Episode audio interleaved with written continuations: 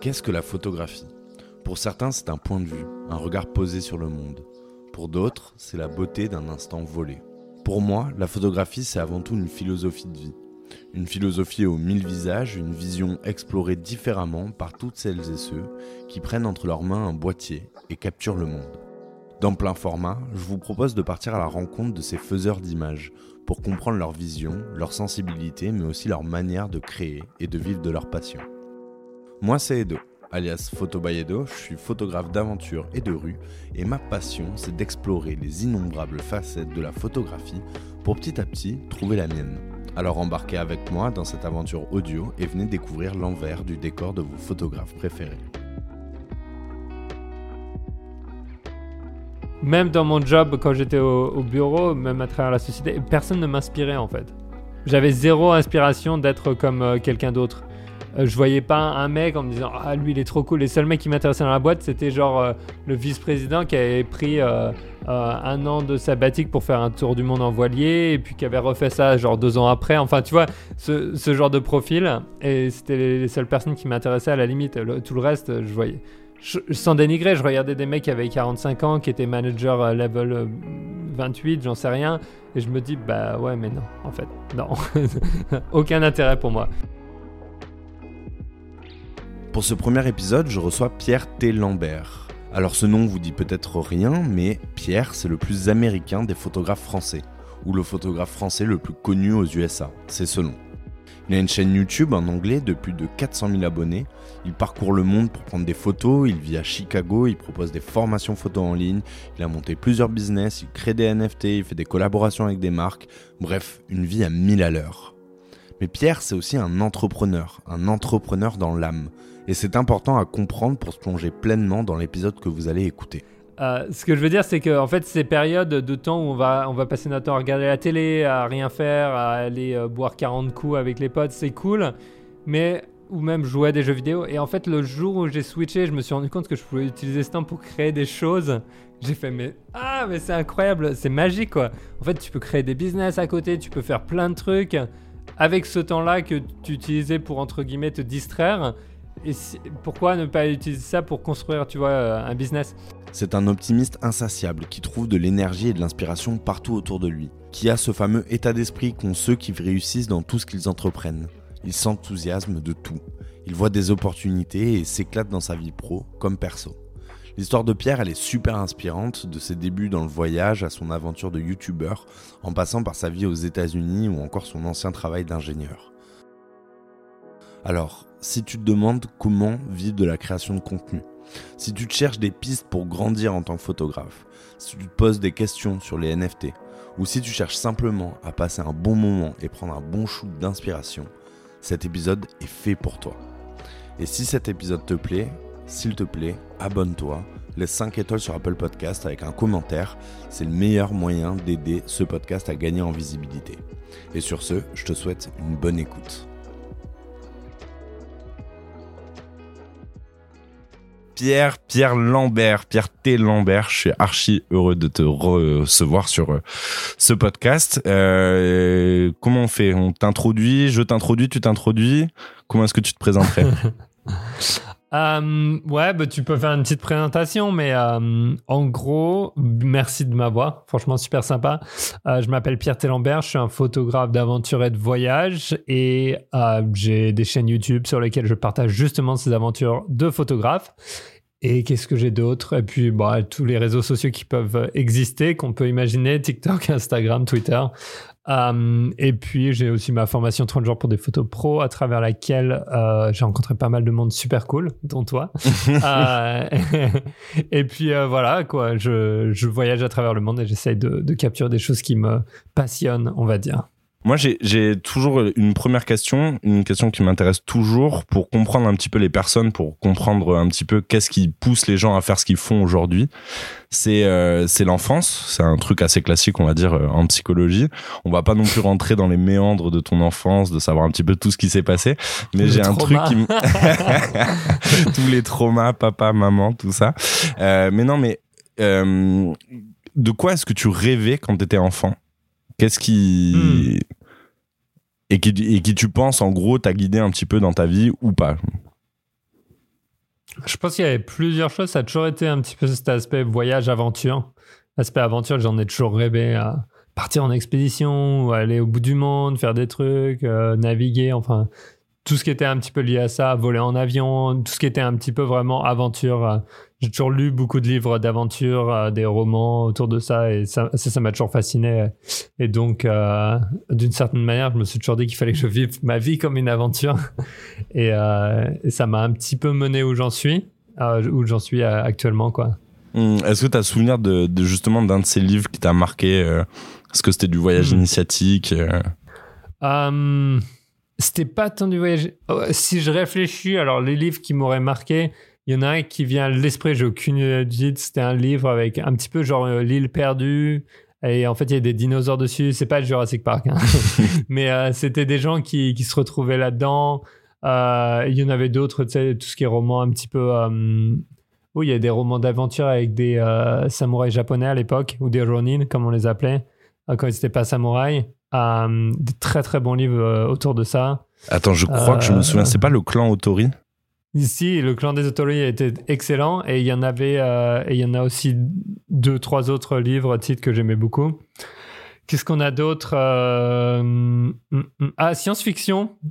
Un petit peu, j'aimais bien, ouais. Ouais, j'aimais bien. J'ai pas lu d'une, mais j'ai lu d'autres. Aldous Huxley. J'en avais lu. Le meilleur des mondes. Je me rappelle plus lesquels. Je me rappelle plus lesquels en fait, ah, parce que parce que je sais pas, ils étaient sur la librairie. Et je les ai pris, je les ai dévorés. Et puis d'autres écrivains, peut-être Barjavel, je sais plus. Ah Barjavel, je, suis en, ce moment en train de lire un livre de Barjavel d'ailleurs. Euh, qui s'appelle Merlin. Bon, c'est pas trop le sujet. Du coup, et t'étais quel type d'enfant? Est-ce que t'étais justement euh, euh, poussé par ces aventures à toujours explorer? Et est-ce que c'est ça qui t'a mis à un moment un appareil photo entre les mains, tu penses? Alors, qu'est-ce qui m'aurait mis l'appareil photo entre les mains? C'est intéressant. Je pense que c'était une, combinaison de plusieurs choses. Quand on était petit, genre en CE, CE2 peut-être, ou euh, CM1, je me rappelle, on avait euh, fait un voyage de classe et, on, où je ne sais plus, je sais plus comment on s'est retrouvé en fait, mais on avait des chambres noires, on avait joué avec des objets. Euh, pour euh, et puis en fait tu mettais les objets sur le papier t'exposais la lumière après ça te faisait juste les formes en gros sur ton papier photo. Tout était noir sauf la forme euh, qui avait qui avait caché la lumière. Et je fais ah c'est cool et tout. Enfin c'était assez drôle. Et puis j'avais un appareil photo euh, pas vraiment jetable, mais je sais pas, mais à l'époque, j'avais l'impression que tout le monde avait des appareils photo jetables. Oui, surtout quand tu partais en colo, tes parents gamin. Euh. exactement, on avait l'appareil photo jetable en colo. T'es là, t'as 24 prises ou 32 ou 36 et t'es là, ah, attends, on va faire gaffe. J'espère qu'elle est bonne celle-là. Et puis après, du coup, j'avais ces photos donc de quand j'étais petit. Euh, et j'aimais bien prendre des photos un petit peu au hasard, je sais pas où elles sont passées d'ailleurs. Et, euh, et après, mon grand-père m'avait donné un un boîtier, genre un boîtier en plastique où tu mettais euh, ton, ton propre film et c'était euh, ta propre pellicule. Et puis c'était la première fois en fait que je me suis retrouvé avec, avec un appareil. Et honnêtement, je trouvais ça fun. C'est juste tu, tu captures un petit peu ce que tu veux ou tes potes. Et, et quand j'ai commencé vraiment à plus voyager, surtout en solo, c'est là que j'ai vraiment euh, commencé à, pousser les choses, on va dire, euh, ou, pas vraiment pousser, mais c'est vraiment là que j'ai vu l'intérêt pour moi de ramener ces souvenirs, d'immortaliser ces moments, et puis, euh, puis même, c'était fun, en fait, tu t'amuses avec ton appareil. Au début, c'était un cool pix avec 3,2 millions de pixels. Voilà. C'était trop bien.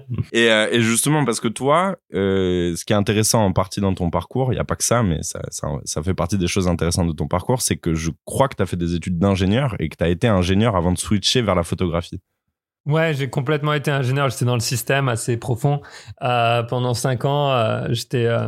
En fait, je me suis jamais posé de questions vraiment dans ma vie, ah, parce que j'ai, ou plutôt la manière dont j'ai été élevé, ou de, c'est même pas tant comment j'ai été élevé, c'est plutôt ce que je voyais autour de moi. C'est un petit peu ce que dans le milieu dans lequel tu es, en fait, c'était vraiment euh, fais tes études euh, et puis euh, tu vas trouver tel job ou tel job, tu vas faire quelle école, etc. Donc, moi, je voulais à moi, je voulais être pilote de chasse parce que je trouvais que c'était une, une, aventure assez cool. Mais après, on m'a dit que sur un des tests visuels, je voyais pas hyper bien des certaines couleurs dans des conditions ultra particulières. Euh, qui apparemment était importante. Et euh, du coup, euh, du coup, ton rêve a été.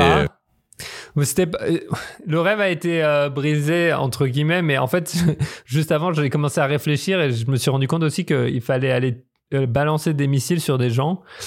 Et tout d'un coup, ça devenait moins intéressant. Parce que j'aimais bien, c'était l'aspect un peu euh, Top Gun. T'es là, tu fais des, des, des loopings en l'air et tu t'amuses et tu vas vite. Euh, J'avais pas trop réfléchi à l'aspect guerre. Attends, il faut être à la guerre et, tuer des gens. Hmm, je sais pas, j'ai pas envie de balancer des bombes comme ça au hasard. Euh, sachant que ça tue la plupart du gens des civils, accessoirement. Même si on appelle ça des frappes chirurgicales. Ouais, chirurgical. On a tué qu'une école, les gars. C'est pas mal, hein. mais je pense qu'on a eu quelqu'un euh, qui était peut-être euh, lié à quelque chose. Euh, et puis, comme diraient certains, on a tous quelque chose à se reprocher. Hein. Voilà. le, bon cynisme de l'armée. bref, du coup, après, je m'étais dit pourquoi pas pilote de, ligne?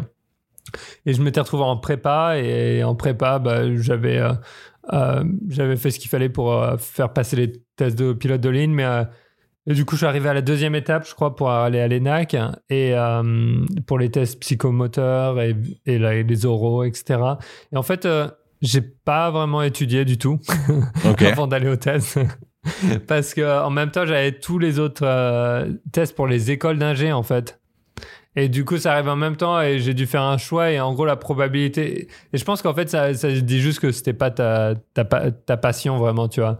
La probabilité que j'ai quelque chose en, en, me focusant sur les écoles, sur l'école d'ingé était plus grande que euh, ça. Donc, j'ai fait, oh, on verra. Si ça doit se faire, ça doit se faire. Et puis, ça s'est pas fait. Donc, donc ta passion, c'était plutôt l'ingénierie ou parce que justement. C'était pas une passion. C'était, ça me paraissait être un, un bon moyen de vivre, en fait. Ok. Mon but, c'était d'être expat. Juste expat. Quoi qu'il arrive, je voulais être expat. Le, le, but, tu voulais pas vivre en France, c'est ça? Tu voulais plus vivre en France, tu te voyais vraiment vivre à l'étranger? J'ai été, j'ai vécu 10 ans à l'étranger euh, quand j'étais gamin, et puis après tous mes stages dès que je pouvais, moi c'était à l'étranger. Mes vacances en général c'était à l'étranger. Euh, j'aime beaucoup découvrir les autres cultures, le monde, et, et euh, et j'avais dans mon cercle des gens qui avaient été expats pendant 30 ans, tu vois, qui avaient euh, vécu dans la jungle à Bornéo en construisant des trucs, euh, ou à Singapour, d'autres qui avaient leurs enfants euh, au milieu de Java. Enfin bref, tu vois, donc j'avais des histoires assez cool un petit peu, tu vois, même si ça reste très, on va dire, organisé, société, etc. Je trouvais ça un petit peu cet aspect vraiment sympa. Et c'était un petit peu mon focus. Donc, ingénieur, ouais, bah, ça, ça, passait bien, ça cochait des cases. Et puis, j'ai fait mon école d'ingénieur. Et après, euh, après j'ai récupéré un stage et le seul stage à l'étranger que j'ai pu choper à ce moment-là, c'était un stage au Nigeria. Donc, ok. Euh, donc, t'es parti au Nigeria. Ouais, donc je suis parti au Nigeria. C'est intéressant parce que dans, dans, dans, ce que tu dis, tu, tu as commencé en nous disant que tu avais ce, ce fil un petit peu conducteur de faire de ta vie une aventure et tout ça. C'est marrant de rêver à être ingénieur. Je rêvais pas, c'est juste ça. Qu'est-ce qui, qu'est-ce qui va me faire voyager en étant payé? Ah, Ingénieur expat, bah voilà, parfait. C'est plus comme ça que je le voyais. Et puis, euh, comme en France, on a quand même beaucoup de vacances, il y a moyen, euh, même si t'es pas ultra fan de ton job, il y a moyen de survivre euh, pendant six semaines entre deux vacances, tu vois. et puis, en fait, surtout, même si t'es pas fan de ton job, à partir du moment où tu voyages, ça rend les choses beaucoup plus intéressantes. Tu vois, si t'es envoyé en mission là et là et là et là, tu vois, tu ferais le même travail au bureau, ce serait horrible, quoi. T'en pourrais plus, tu serais là à la défense ou j'en sais rien. Moi, enfin, on était à Suresnes, ça, ça, me faisait craquer, tu vois. Je pouvais pas rester trois semaines euh, au bureau.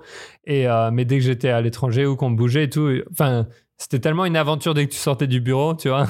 Il y avait tellement de choses qui se passaient dans tous les sens que ça, c'était cool, ça, ça crée un équilibre en fait. Et du coup, il y a eu un switch parce qu'il y a un moment où tu commences à faire de la photo et tes voyages et il y a un moment où tu décides de devenir photographe parce que finalement tu t'étais un peu tracé un avenir vu que tu avais ton premier stage au Nigeria et tu obtiens ton diplôme. Qu'est-ce qui se passe du coup? Ouais, j'ai eu mon diplôme. Après, j'ai récupéré un job avec une autre société qui, elle aussi, voulait m'envoyer au Nigeria. Après, je suis resté 5 ans avec cette boîte. J'ai bougé un peu entre euh, Nigeria, au UK. Euh, j'ai un projet, je suis allé deux fois au Brésil, ou une fois, une fois au Brésil euh, pour fêter la fin d'un contrat. Enfin, j'avais quelques petits voyages, j'allais beaucoup en Italie aussi, d'ailleurs, c'était cool. J'étais seul avec des sous-contracteurs, je devais aller en Italie, j'étais sur le lac de Côme à me faire un petit resto le soir, tranquille. Ça va J'avais ma voiture de loc. Enfin, tu vois, c'est un mode de vie. J'aurais pu être photographe en même temps, en fait. D'accord. Littéralement, si j'avais si j'avais eu ma chaîne YouTube à l'époque, je avec cette période de, mon taf, j'aurais littéralement pu faire des vidéos euh, pendant, pendant le travail euh, ou euh, le soir et continuer à être ingénieur. Mais alors qu'est-ce qui a changé? Ouais, je me suis retrouvé sur un bateau en Angola à un moment. Et, et en fait, ce qui s'est passé, c'est qu'il y avait. comment t'appelles ça? Je crois qu'il y avait un truc familial. Et puis, en fait, quand tu es sur un bateau, tu peux pas sortir du bateau jusqu'à ce que ce soit prévu. S'il y a une urgence, etc., d'accord. Mais euh, en fait, je me suis retrouvé vachement bloqué, en fait. Et j'ai fait, OK, c'est cool. Premièrement, c'était un, petit peu chiant, je suis honnête, parce qu'il se passait pas beaucoup d'opérations euh, quand, j'étais dessus. Et, euh, mais deuxièmement, en fait, même dans mon job, quand j'étais au, au, bureau, même à travers la société, personne ne m'inspirait, en fait. J'avais zéro inspiration d'être comme euh, quelqu'un d'autre. Euh, je voyais pas un mec en me disant ah lui il est trop cool. Les seuls mecs qui m'intéressaient dans la boîte c'était genre euh, le vice-président qui avait pris un an de sabbatique pour faire un tour du monde en voilier et puis qui avait refait ça genre deux ans après. Enfin tu vois ce, ce genre de profil et c'était les seules personnes qui m'intéressaient à la limite. tout le reste je voyais.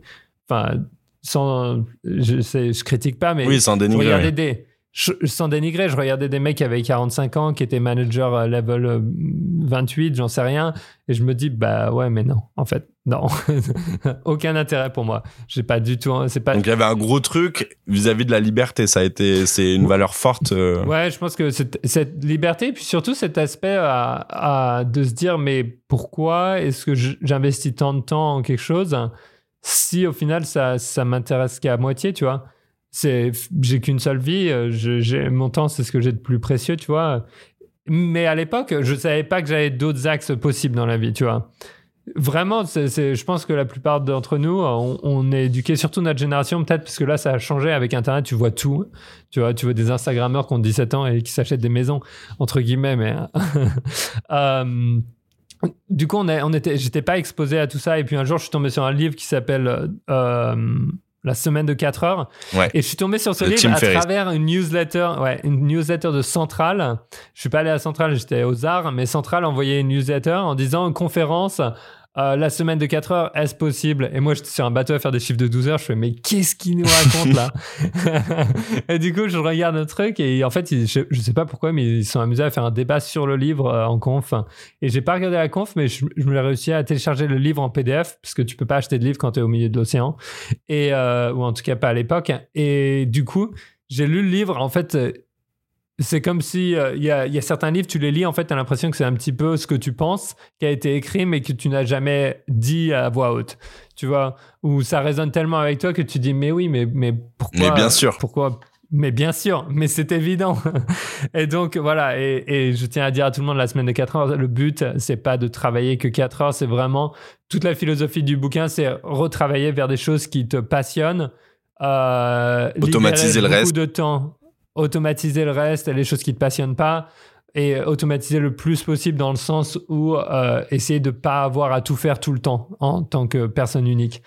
Et, euh, et ça a tellement résonné, du coup, j'ai réfléchi, je me suis dit, tiens, ah, mais je pourrais devenir.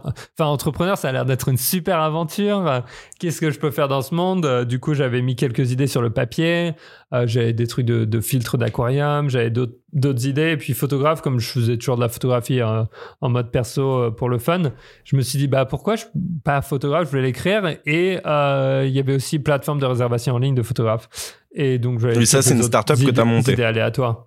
Ouais, et donc, euh, devenir photographe et la plateforme, c'est les deux que j'ai montés. C'était le début de Airbnb, euh, entre guillemets, euh, publiquement. Et du coup, je m'étais dit, ah, mais il faut un truc pareil, et Booking.com, il faut un truc pareil pour, pour les photographes, tu vois, ce serait top. Aujourd'hui, ça s'appelle Miro. Ouais, voilà. Sauf que Miro, c'est du B2B. Donc, et d'ailleurs, Miro a pris le meilleur angle, parce que B2B, c'est bien meilleur que B2C.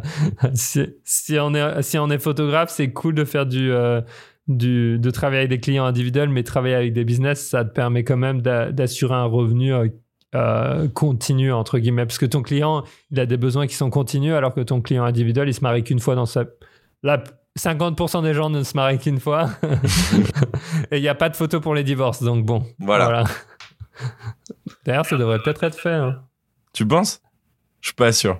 Ah, Franchement, des, larmes, tu sais, hein tu fais des photos chez le notaire et, devant le juge pour la garde des enfants. du coup, il y a ce switch. Tu penses à être photographe Et euh, mais après, il y a l'idée, il y a la réalisation, il y a, euh, y a euh, se dire je prends des bonnes photos et puis trouver des clients qui t'achètent des photos. Il y a, il y a quand même un énorme process. Le process, il est énorme, mais en fait, ce que je me rends compte de plus en plus, c'est que le process le plus important et le plus difficile, c'est le changement d'état d'esprit par rapport à, à, ce qu'on doit faire. C'est pas tant, on, a tous, enfin on a tous, beaucoup d'entre nous ont été éduqués euh, à bachoter, tu vois, à, apprendre des livres, etc. Donc en général, on, peut s'en sortir. Tu vois, tu vas apprendre à coder demain, bah ok, tu sais ce qu'il va falloir faire. Tu vas prendre tes cahiers, tu vas prendre ton clavier, et puis tu vas t'y mettre 4 euh, heures, 5 heures euh, par jour, et, et tu vas apprendre tes leçons entre guillemets, ou tu vas apprendre sur un projet. Mais en fait, changer d'état d'esprit dans le sens où il y a personne qui va te dire quoi faire? Tu es tout seul, tu sais pas si ça va marcher, tu aucune idée de comment. Euh, tu, vois, en fait, tu es littéralement jeté au milieu d'un océan. Et à la limite, tu as des petites, des petites bouées de gonflables de bébé, tu vois. Et tu es là, ok. Alors, ils disent rejoignez l'île. Et tu sais pas de quel côté est l'île. non, mais parce que tu dis, parce que du coup, à ce moment-là, quand, quand tu commences à te dire, euh, t'as la semaine de 4 heures, t'as ce truc, euh, cette espèce d'épiphanie, parce que c'est, c'est un peu ça. Ouais. Euh, tu, tu, tu listes un petit peu tes possibilités, mais t'es toujours attaché à un job. Et du coup, en, en combien de temps ça se fait cette transition? Et surtout, par quelles étapes tu passes?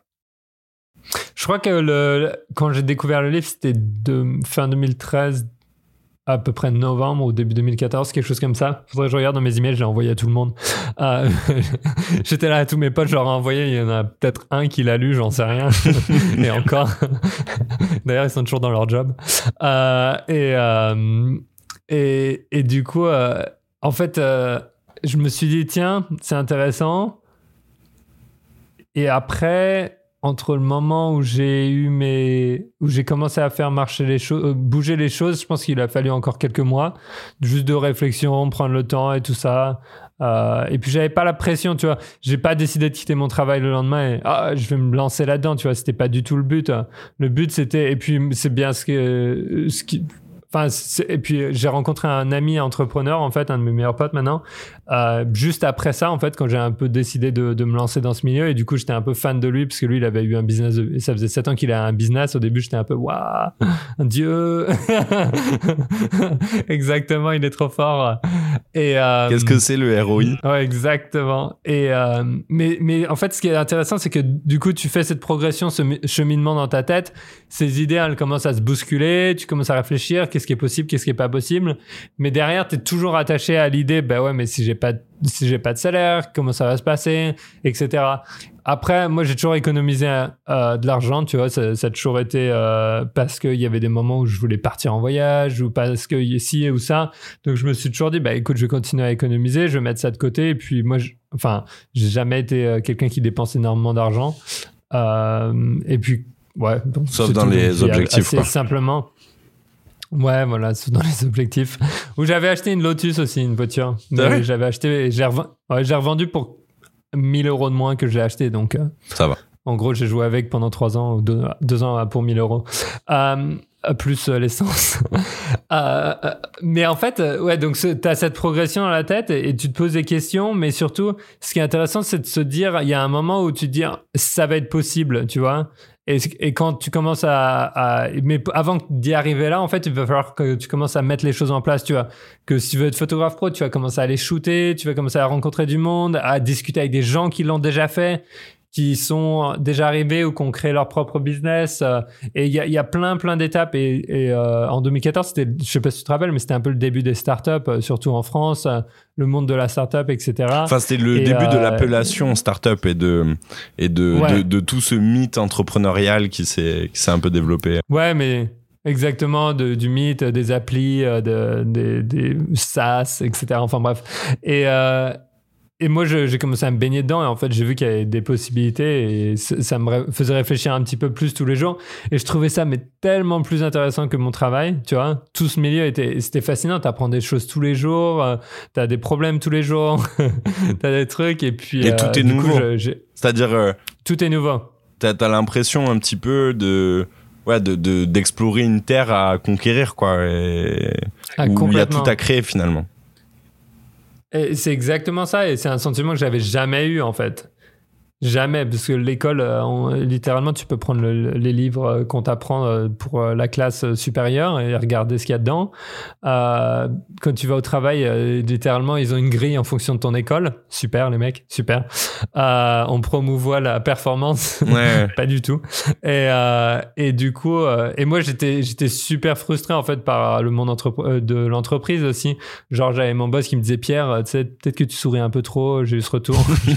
non, mais ça va pas, les mec Il fait ouais, non, mais quand tu vas au Nigeria, on a des gens qui pensent que tu pars en vacances. Je fais ok, super. Je dois faire quoi? Je dois pleurer avant de partir, c'est ça? Et, cette, histoire de tu dois avoir une certaine image par rapport à tes boss, euh, au lieu de, bosser sur ta performance et de réussir tes trucs, tu vois. Je trouve ça juste complètement aberrant euh, et j'avais pas du tout envie de jouer à ce jeu-là et ça m'a jamais intéressé. Et du coup ça m'a juste renforcé dans cette idée de, de, de me lancer ailleurs quoi. Et donc tu as choisi la photo.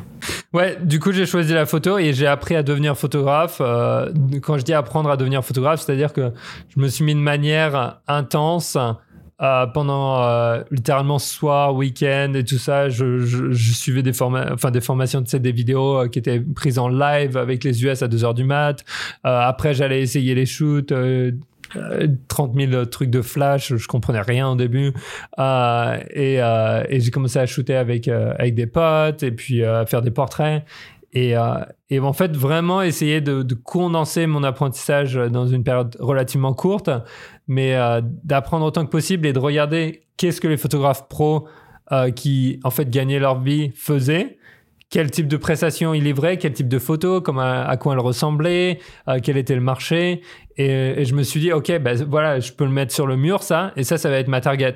Je veux prendre des photos qui sont au moins à ce niveau-là. Après, je sais que je peux faire payer les gens tant, tu vois.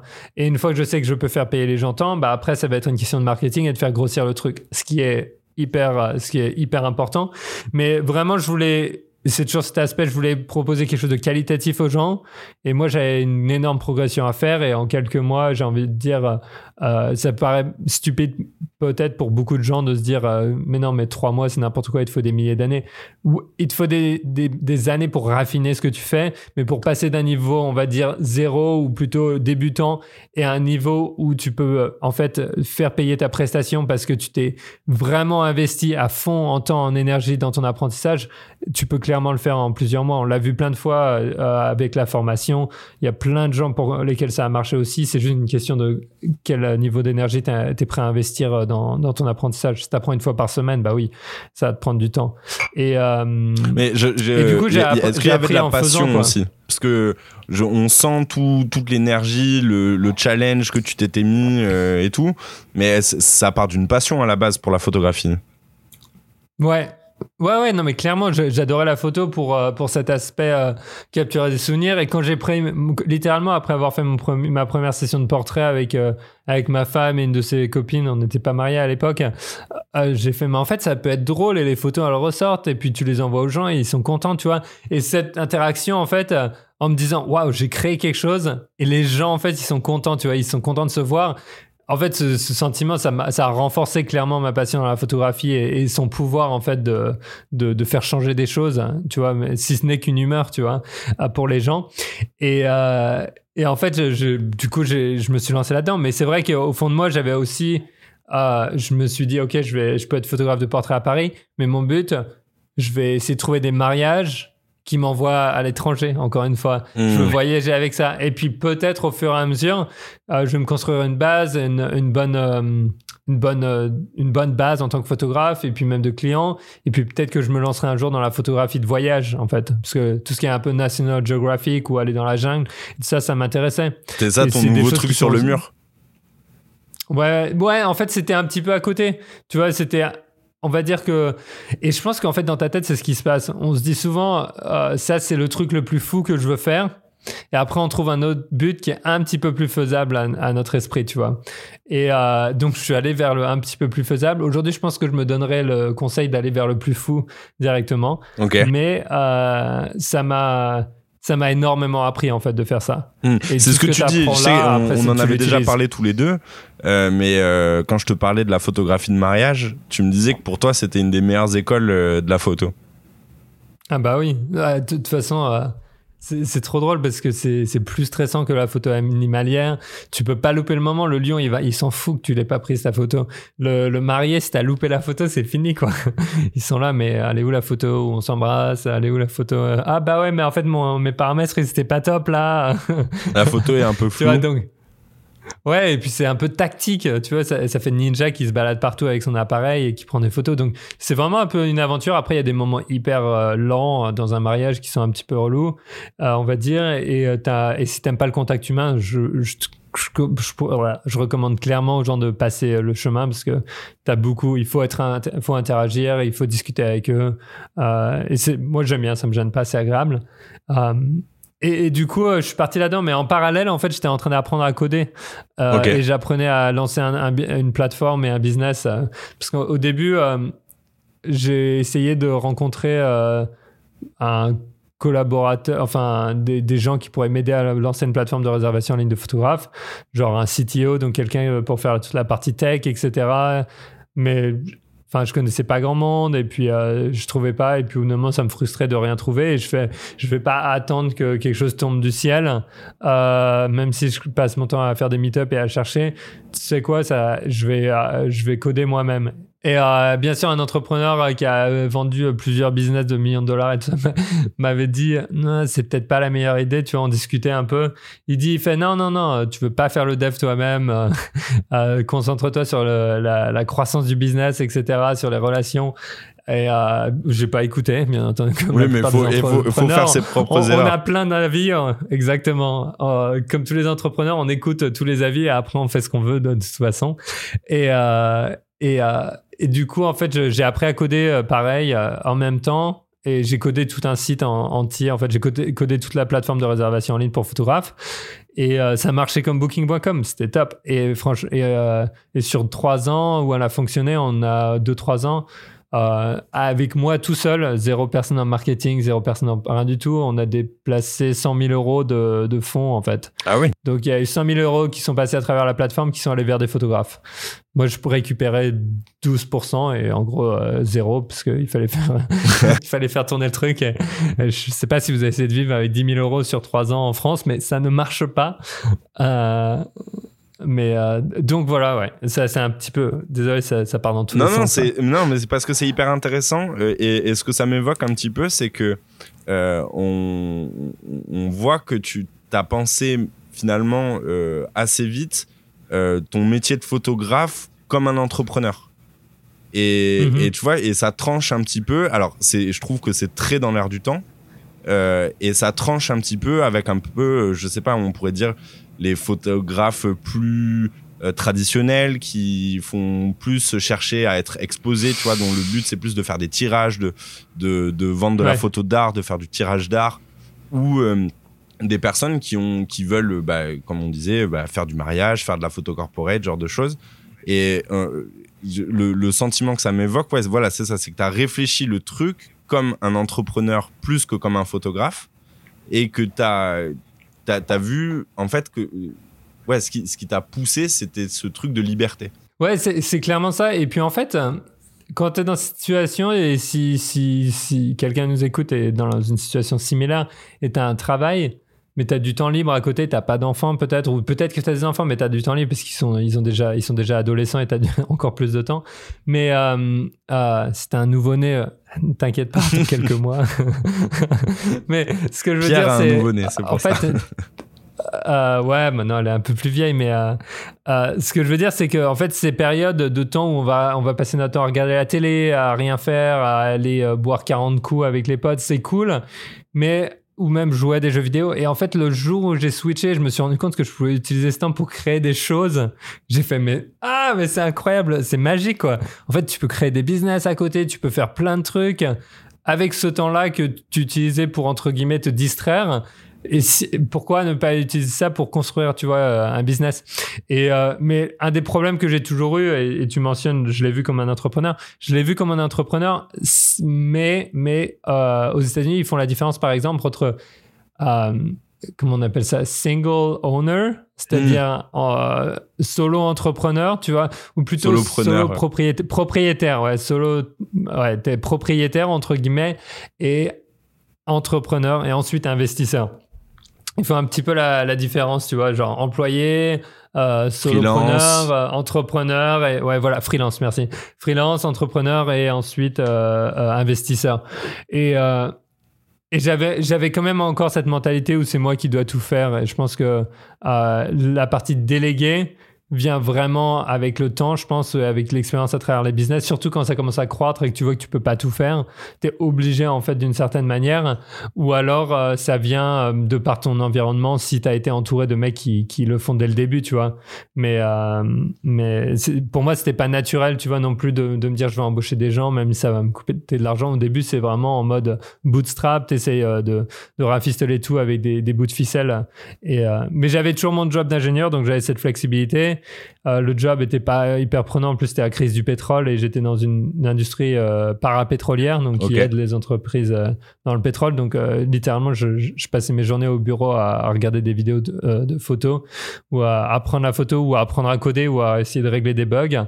Et et du coup, c'était cool. Et après, un jour, j'ai décidé, bah, vas-y, c'est parti, on va, on va, on va quitter le travail. Et un des conseils que j'avais toujours eu, c'est Assure-toi que quand tu te lances dans une entreprise ou que quand tu lances quelque chose, c'est que tu le fasses tu sois jamais contraint par l'argent, en fait, dans tes décisions. C'est-à-dire que euh, demain tu veux devenir photographe, ne quitte pas tout pour devenir photographe parce que tu vas faire de mauvaises décisions, parce que tu vas les faire trop rapidement en pensant tout de suite au cash flow, à combien je vais gagner tout de suite, et tu vas pas penser au long terme. Tu vas peut-être que tu vas dire oui à des clients à 100 euros, qui vont te recommander d'autres clients à 100 euros, qui vont te recommander d'autres clients à 100 euros, et tu te retrouves dans un cercle vicieux alors que toi tu voulais travailler des clients à 500 euros pour une session ou euh, des mariages à 3000 euros. Et comment tu les récupères cela Faut être plus patient à la limite, tu vas faire plus de shoots organisés, tu vas faire plus, travailler plus sur ton portfolio. Et ça, ça bien entendu, si tu n'as pas la, la, capacité financière de ne. Si tu dois en vivre tout de suite maintenant, tu peux pas t'amuser à faire ça. Et donc, euh, c'était vraiment un super euh, conseil que j'avais eu d'un ami entrepreneur. Il m'a dit euh, garde ton job aussi longtemps que possible. Mmh. Et c'est ça, du coup, c'est le choix que toi, tu as fait c'est garder ton job le plus longtemps possible avant de te lancer en, en solo. Ah, au bout d'un moment, j'en pouvais plus, quoi. Je pouvais plus aller au bureau. Ouais. non, mais à un moment, il y a une dissonance cognitive, en fait, où quand tu aspires à complètement autre chose que ce que tu fais euh, le plus clair de ton temps, il y a un moment où il faut se lancer aussi, parce que, voilà, un moment, il faut se lancer. Et puis, c'est comme quand tu es dans la Matrix quand tu es dans la matrice, sauf que toi, tu as pris la pilule bleue et tout le monde autour de toi, ils ont rien pris. Et, euh, et du coup, ils savent pas qu'ils sont dans une simulation. Et t'es là, mais réveillez-vous là Ça vous dit pas de faire ça et ça et ça On peut lancer un business là-dedans et tout ça, ça va être fun. Et les gens, ils sont là, ouais, euh, non, peut-être. Après, là, j'ai mon PEL qui est pas plein. Euh. On a beaucoup des gens comme ça dans, ton dans ton environnement, peut-être plus aujourd'hui? J'en ai plus. Non. Tu les as sortis? Ils sont sortis naturellement. C'est juste tu perds les contacts avec la plupart des gens comme ça, en fait. Les contacts que j'ai gardés avec euh, de même mon école et tout ça, c'est des gens. Euh, genre j'ai un pote, il est toujours embauché, mais il a 40 000 projets euh, d'investissement ou de, d'entrepreneuriat à côté. Euh, c'est des gens comme ça, ou alors des amis d'enfance, tu vois, que je garde, euh, qui eux, ils font ce qu'ils veulent. Mais je trouve que le, bah, une fois que tu es entrepreneur, tu es tellement dans un monde différent aussi que euh, ou même en tant, en tant que photographe, tu es tellement dans un monde différent, tu te poses des questions différentes, tu vois. Euh, la question, c'est pas qu'est-ce que je vais faire euh, pour aller en week-end samedi, tu vois, est-ce que je peux prendre un jour en plus? C'est plus comment est-ce que je vais faire marcher ça? Tiens, on cherche quelque chose. Enfin, tu vois, c'est plus. Donc, tu te poses des questions complètement différentes. Je les, les projets te nourrissent et te, ouais, te, te, donnent le fuel perpétuel pour toujours te remettre en question, pour toujours euh, continuer d'avancer. Et ça, tu dis quelque chose d'hyper important. Se remettre en question, je trouve que c'est quelque chose qu'on ne fait pas du tout, en fait. Enfin, moi, je le faisais jamais.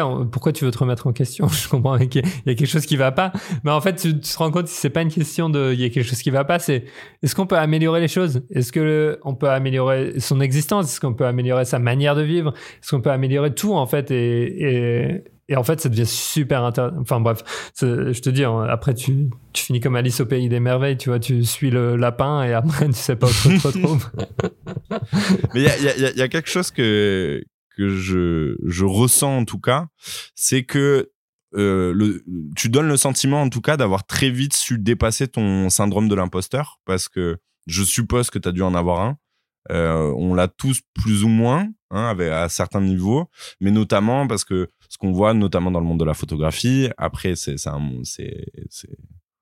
c'est parfois un peu à part, mais on a, on a ceux qui sortent des écoles de photo, il y a des gens qui ont fait, euh, tu vois, les, des, des grandes et prestigieuses, euh, que ce soit des écoles d'art, des écoles de photo, où on leur a appris à la fois la technique, mais aussi comment euh, passer un message, comment est-ce qu'on utilise mm-hmm.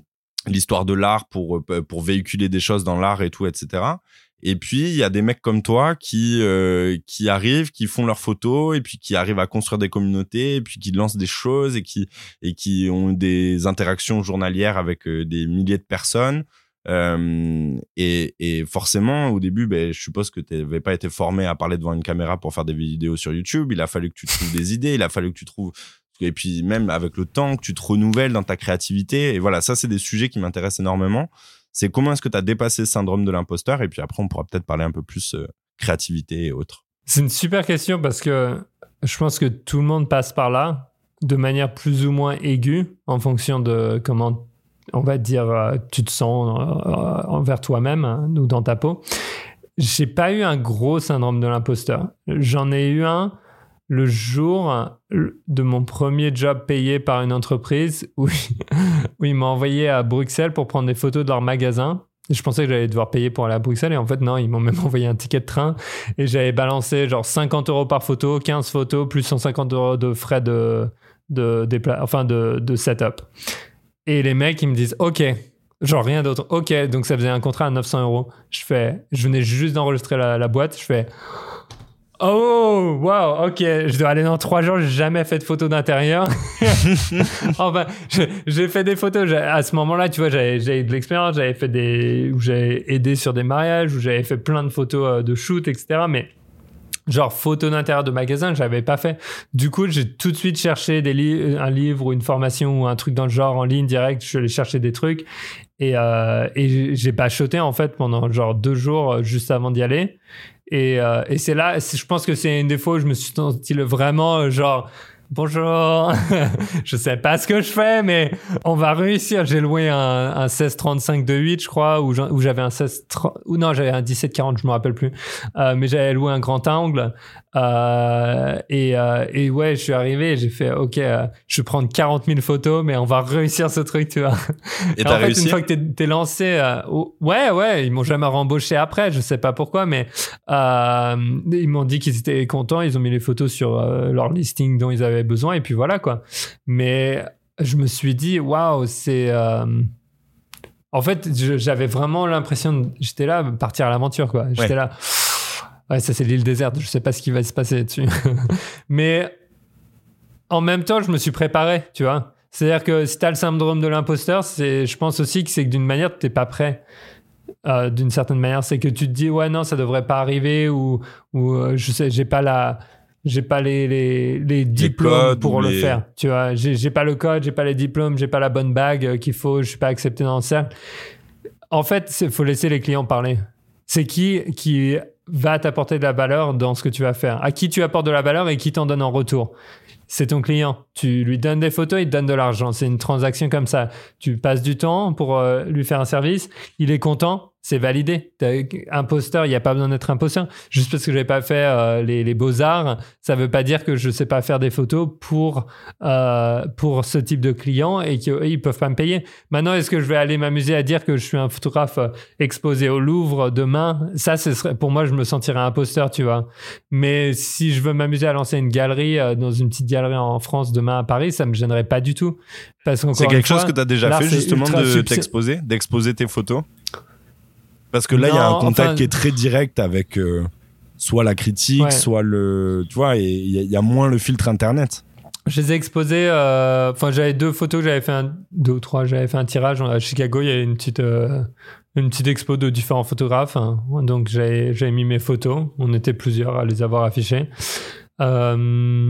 Et puis qu'est-ce que j'ai fait? Non, mais par contre, j'ai eu pas mal, enfin, j'ai fait pas mal d'impressions pour des clients à travers des shoots que j'avais fait avec eux. Donc là, tu as ce contact physique avec, euh, avec les photos. Et ça, j'aime bien. Mais honnêtement, j'ai beaucoup bougé. J'ai jamais réussi, jamais été assez longtemps dans un endroit pour me construire une, euh, un réseau, en fait, mm. de ce côté-là. Et ça m'a jamais intéressé, honnêtement. Mm. Je trouve ça cool, mais sans plus. Oui, tu avais toujours ce besoin d'explorer, de, d'aventure, finalement. Ça relie vachement avec ton enfance. Voilà, après, les photos se retrouvent dans des magazines euh, qui ont été imprimés, tout ça, ça c'est cool. Mais en fait, honnêtement, je reçois le magazine, je fais OK, cool. Et puis voilà, je sais pas, je passe à autre chose. C'est assez bizarre en fait. Je pense que ma, ma femme le dit des fois, elle fait peut-être que tu célèbres pas assez euh, les victoires. Je dis ouais, mais il euh, y a rien de plus excitant que d'être sur le terrain en train de shooter. Donc mm. euh, le résultat est cool, mais, mais le process est beaucoup plus marrant. Bah, c'était c'était, c'était une question que je voulais te poser justement sur, sur le process créatif et sur, et sur le résultat. du coup, je vais t'en poser une autre. C'est justement, tu vis à Chicago euh, tu es un Français qui vit aux États-Unis. Euh, qu'est-ce qui est vraiment différent dans l'approche, qu'elle soit euh, business, mais aussi, tu vois, de tout, tout, tout, tout, ce qui est personal branding, tout, tout ce qui est storytelling, par rapport à la France, dans un monde de, comme celui de l'audiovisuel, vu que c'est le monde dans lequel tu évolues. Je vais commencer par les similarités parce qu'il y en a beaucoup, il y a beaucoup de similarités où pas mal de à partir du moment où tu touches un petit peu au domaine de l'art ou de la photo, enfin tout ce qui est un petit peu autour des, arts entre guillemets, euh, qu'on va dire créatifs qu'on connaît ou qu'on exprime euh, en tant qu'art hein, ou beaux arts, euh, je trouve que beaucoup de gens se retrouvent rapidement, qu'on soit en France ou ici, dans cette situation que tu disais avant, où on veut juste créer pour créer, mais on oublie la partie business. Et si tu veux en vivre, eh ben, il faut réfléchir à ça à un moment. Donc ça, c'est un petit peu la similarité. Euh, où tu as toujours euh, un petit peu ce romantisme autour d'être photographe. Ouais, je suis photographe. Ben ouais, mais euh, c'est pas parce que tu es photographe que tu n'as pas besoin d'argent pour vivre, tu vois.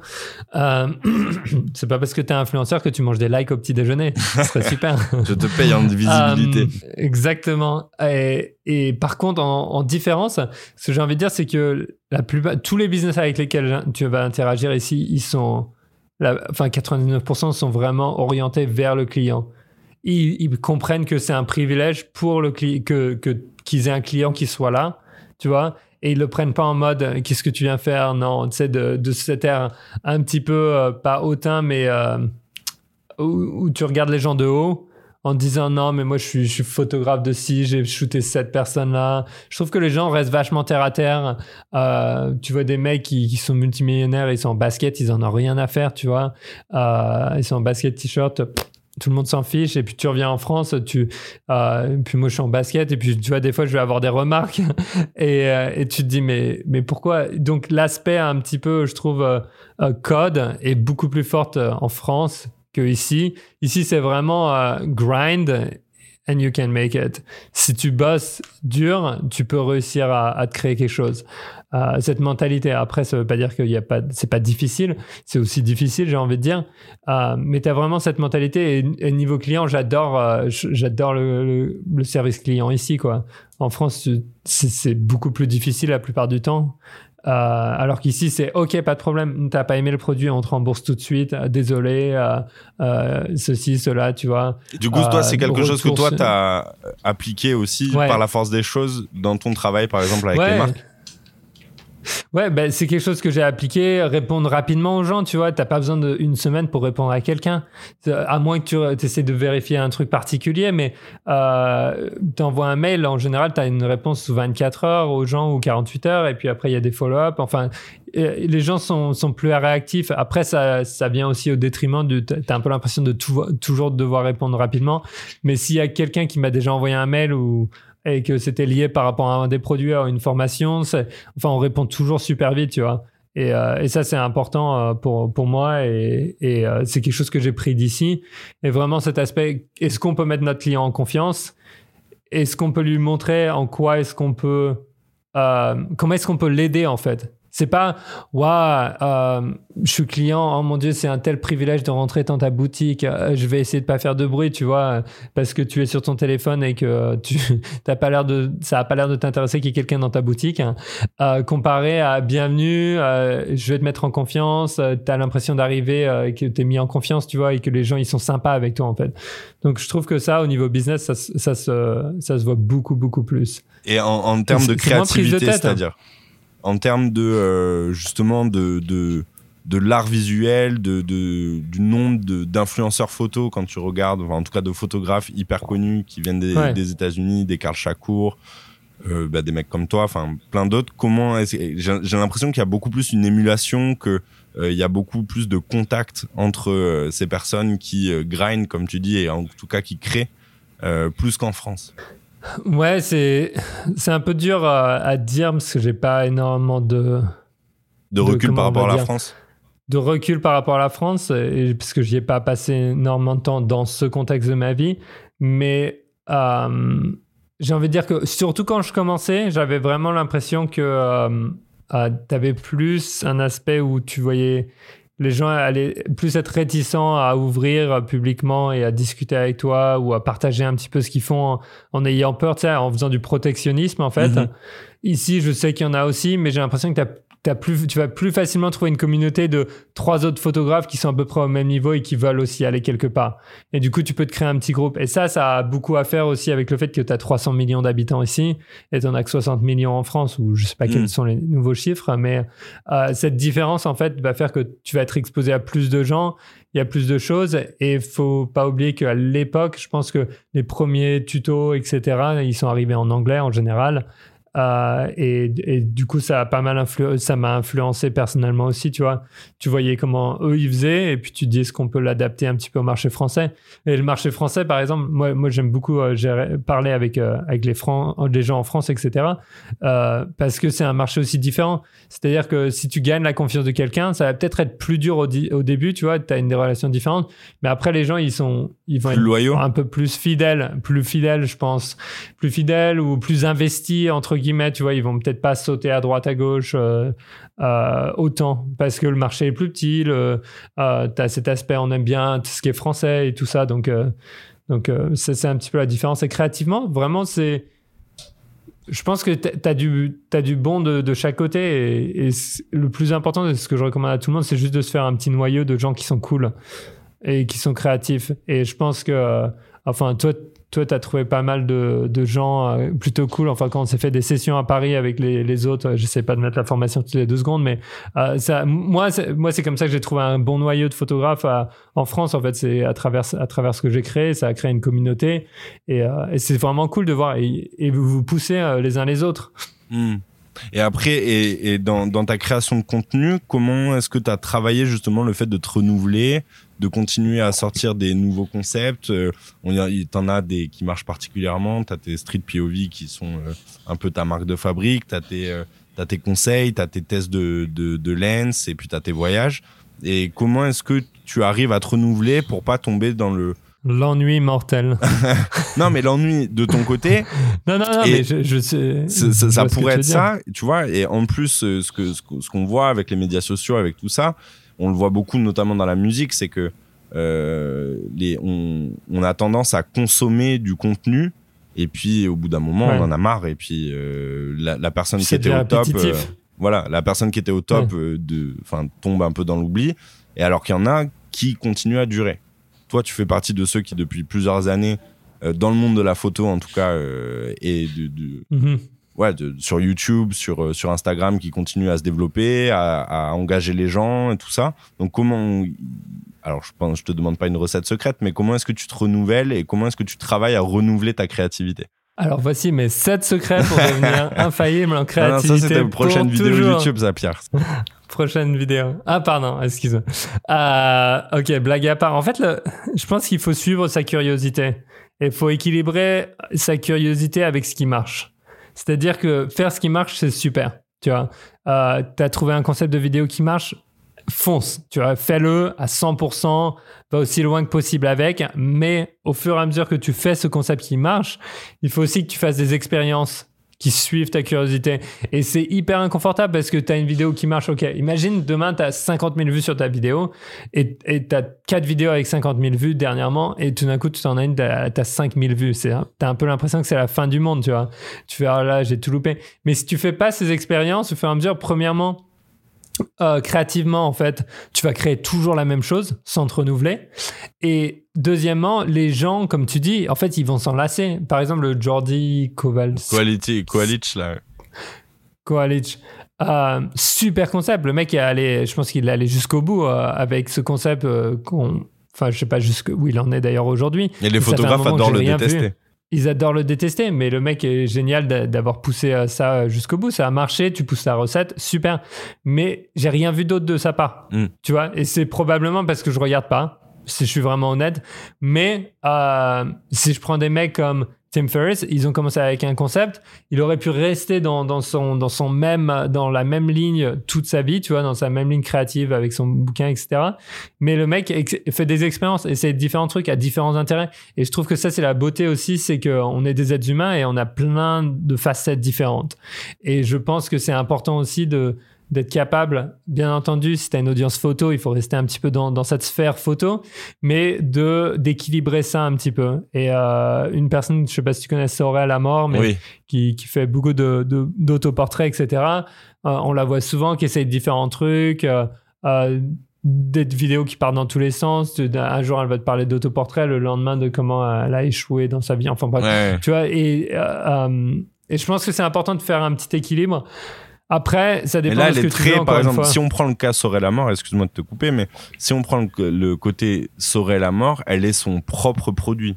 C'est-à-dire que Ouais. elle, elle est pas, son métier, c'est pas d'être photographe, en fait, c'est d'être elle. C'est pas Mhm. tout à fait la même chose. Oui et non. Les, les... Même quand tu es photographe, on t'embauche en tant que personne, on t'embauche pas que Ça, en je suis tant que photographe. Mais c'est la différence de photographe prestataire et puis l'autre chose qui est euh, créateur de contenu, qui est. Mais c'est là, c'est là que moi j'invite tout le monde à, se voir en tant que deux, facettes, entrepreneur et artiste, et non pas juste euh, artiste ou juste prestataire. Et prestataire, je pense que c'est ce qu'on pourrait avoir de plus péjoratif si on devait les classer, parce que finalement tu peux être remplacé par un robot qui va prendre des photos, tu vois. Alors que si tu apportes quelque chose d'unique un petit peu, ou si tu as, une- une chose un petit peu qui, qui, te dégage du reste du marché, et ça, ça même quand j'ai commencé, je me suis toujours posé la question comment est-ce que je peux me démarquer par rapport aux autres photographes qui sont là à Paris? Tu vois, qu'est-ce que je peux faire qui est différent? Et, euh, et avoir cette réflexion à travers son art en tant que photographe en permanence, c'est vraiment là que je pense que, que le- les choses décliquent. Et que tu te dis ok, on va essayer un concept. Là, par exemple, les, on peut parler des NFT après si tu veux, euh, mais par rapport à ça, je vais, je vais lancer un projet qui est différent de ce que j'ai publié jusqu'à présent. C'est pas non plus 180 degrés, mais c'est assez différent pour que les gens soient. C'est Pierre, ça Tu vois? Et euh, j'essaye, tu vois. En fait, euh, il faut, en fait, faut avoir le courage d'essayer, même quand les choses marchent. Il faut avoir le courage de retourner à la case zéro et de refaire. Et le danger, c'est que plus quelque chose marche et plus ça va être difficile de Ouais. revenir. J'ai un ami euh, qui est entrepreneur aussi et qui pendant très très longtemps s'est payé alors que sa boîte faisait je sais pas combien de enfin, il- sa boîte marchait extrêmement bien. Je peux j'ai j'ai pas d'ordre d'idée sur les chiffres mais qui se payait pas plus de 2000 euros parce qu'il me disait tu sais Edouard le jour où j'ai besoin de tout recommencer j'ai pas envie de m'être habitué à gagner 5 ou 6 000 ou 7 000 euros parce que le jour où je dois recommencer faut faut savoir repartir au front quoi. Mais c'est c'est c'est Ah, très intéressant et c'est surtout c'est anticiper le moment où ton, ton audience va se, va se lasser avant qu'elle se lasse, en fait. Pour tenter des choses. Ouais, c'est pas facile. C'est pour ça aussi que, enfin, moi, honnêtement, tu parles à n'importe quel YouTuber, c'est littéralement c'est le sujet qu'on a le- probablement le plus en tête. Quel type de vidéo est-ce qu'on va faire après? Est-ce que ça va Est-ce qu'on peut changer les choses, etc. Euh, les POV street photos, c'est cool. Je sais que ça marche. Euh, je sais pas combien de temps ça va marcher, tu vois. Mais surtout, est-ce que, toi, tu prends encore du plaisir à le faire? Est-ce que c'est. Enfin, Oui. au-delà de, Ouais. du résultat, est-ce qu'il n'y a pas aussi ça? C'est-à-dire que. euh, tu transmets des choses en fait quand on regarde une vidéo un de tes un- par exemple un, de tes, tes street POV euh, on, on- on va sentir si tu prends du plaisir ou pas à faire les photos et si tu prends du plaisir à, à partager ton expérience à expliquer pourquoi tu prends cette photo et pourquoi pas celle-là et pourquoi tu prends tel angle etc et c'est Ouais. est-ce que c'est pas ça qui est-ce que c'est pas le moment où toi tu commences à dire oh là là bon, bon j'avais prévu de faire un street POV mais pff, la flemme est-ce que c'est pas là le moment où, qui, qui doit être le déclencheur de bon là il faut que j'arrête avant que moi-même je me sois auto soulé quoi? Euh, je pense que ça, c'est une très bonne alerte. Le moment où tu te dis, Ah, j'ai un peu la flemme, je pense que ça veut dire plusieurs choses. Premièrement, tu peux juste être dans, dans, dans une petite euh, impasse ou dans une petite euh, en route, euh, comme on dit, créative. Et, euh, c'est juste que tu as l'impression de faire la même chose. Donc du coup, et c'est la même chose que quand tu es passionné. T'as pas besoin d'être youtubeur et d'aller faire des vidéos. C'est exactement pareil quand tu es amateur, quand tu es passionné. Euh, tu es là, oh, je vais encore aller shooter pour euh, faire ça. Mais une fois que tu es dehors, si tu t'amuses, et c'est ce qui m'arrive la plupart du temps, même si j'ai la flemme, je me dis, ah mince, faut que j'aille shooter une vidéo et tout, euh, j'ai pas envie. Et en fait, moins on bouge et moins on bouge. Je sais pas si ça a du sens, mais plus on est statique et plus on, en fait, ça va être dur de, de sortir de ce mode statique. Euh, c'est le principe d'inertie. En fait, et avec le, et avec le, ouais, avec le Covid, ça a vraiment rajouté de l'énergie, je trouve, euh, surtout pour rapport à moi, au voyage, etc. Et à partir du moment où moi je sais que je m'amuse quand je sors, j'ai aucun problème. Tu vois Et c'est ce qui se passe à chaque fois. Au début, euh, c'est comme quand tu vas faire du sport. T'as la flemme, tu veux pas y aller, t'es bien dans ton canapé, mais une fois que t'as passé 5 minutes euh, dehors, euh, ou que t'es, es en train de jouer, etc., ou que t'es en train de faire du sport, au bout de 5-10 minutes, et eh ben, t'es dans ton flow, t'es bien, tu vois, tu te sens bien. Si ça, tu te sens bien et que t'es pas en friction, pour moi, ça veut dire que tu, tu peux continuer à le faire, tu vois. Et il faut juste peut-être trouver des choses qui t'intéresse un petit peu plus au moment où tu vas les démarrer. Par contre, si tu rentres et que tout et tu sais tu vas faire un mariage, tu vas shooter un mariage, tu vas shooter dans la rue et que la session est difficile et que ça te saoule et tu es là ouais bon encore la même chose. Euh, si tu vois ça, je pense que c'est clairement un marqueur de ok, y a quelque chose doit changer il, maintenant. Il est temps d'avancer. C'est pour ça que c'est bon d'avoir un équilibre dans la vie. Hein. Je vais juste rajouter ça. Vas-y, vas-y. Si tu shootes beaucoup de rue, va shooter un peu de macro pendant deux semaines. Tu vois, moi, la manière de, diversifier mon contenu, mais ce que vous voyez en fait en ligne, c'est juste une représentation de comment j'essaie de diversifier mon, mon, ma créativité aussi. C'est je vais partir en voyage, je vais aller en Tanzanie, je vais aller en Polynésie, euh, je vais intégrer ça. Peut-être que je sais même pas pourquoi j'y vais, mais on va commencer par mettre la machine en marche. Et après, les choses vont, vont se mettre, euh, vont entre guillemets s'aligner d'une manière ou d'une autre, tu vois. Et on va trouver euh, quelque chose. Et, donc vraiment avoir un but de se dire, il faut essayer quelque chose de différent, tu vois. Et je pense qu'à partir de ce moment-là, après, tu reviens à la maison, tu es content d'aller shooter à Chicago? Parce que tu pas vu Chicago depuis deux mois. Euh, tu, avais oublié que c'était une ville et qu'il se passait tant de choses, tu vois, et tu es, assez excité en fait d'aller shooter. Et euh, donc voilà, cet équilibre, en fait, je trouve que c'est important. Euh, j'aimerais qu'on parle un petit peu des NFT. Tu as parlé de, un petit peu de ce projet euh, pour te, pour te renouveler. Enfin, je sais pas si c'est pour ça que tu le fais ou si c'est parce que, euh, ou si c'est parce que ça t'intéresse, parce que je crois que ça t'intéresse. Je pense que ça t'intéresse. J'en suis même sûr. du coup, qu'est-ce que c'est les NFT et pourquoi en tant que photographe, d'après toi, c'est le bon moment d'y aller ou pas le bon moment d'y aller ou qu'est-ce que c'est les NFT?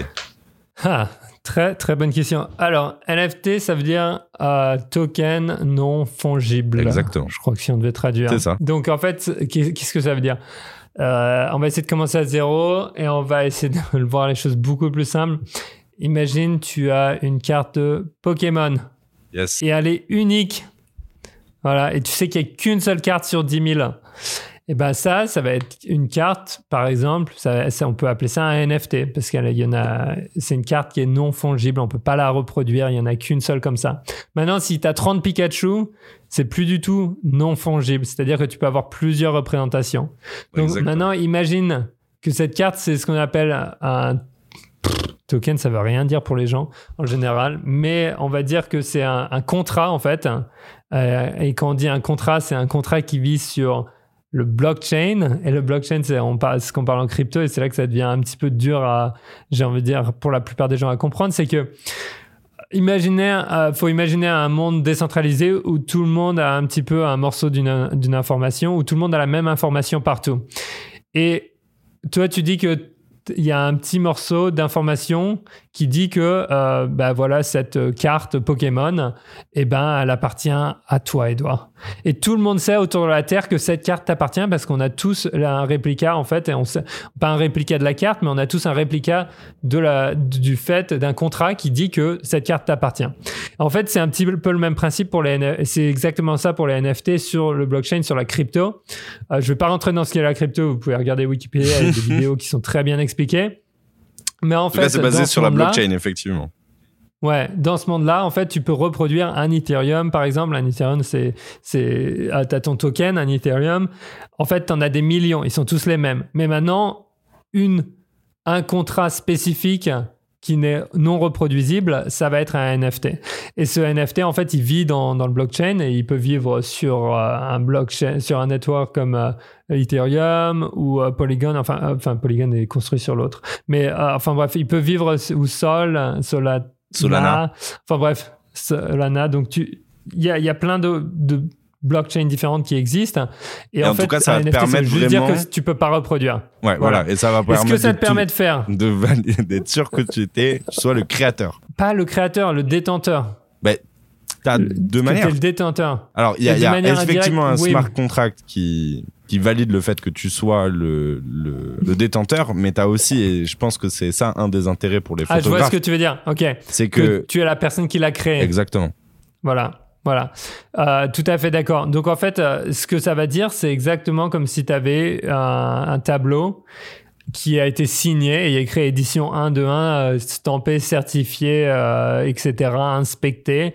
Et en fait, tu pas besoin de ces inspections, tu besoin de rien du tout parce que au moment où tu as créé ce tableau, il a été créé et il y a un contrat qui a dit et qui est répliqué partout autour du monde et c'est le même contrat pour tout le monde. Tout le monde peut le lire, tout le monde peut voir ce qu'il y a dedans.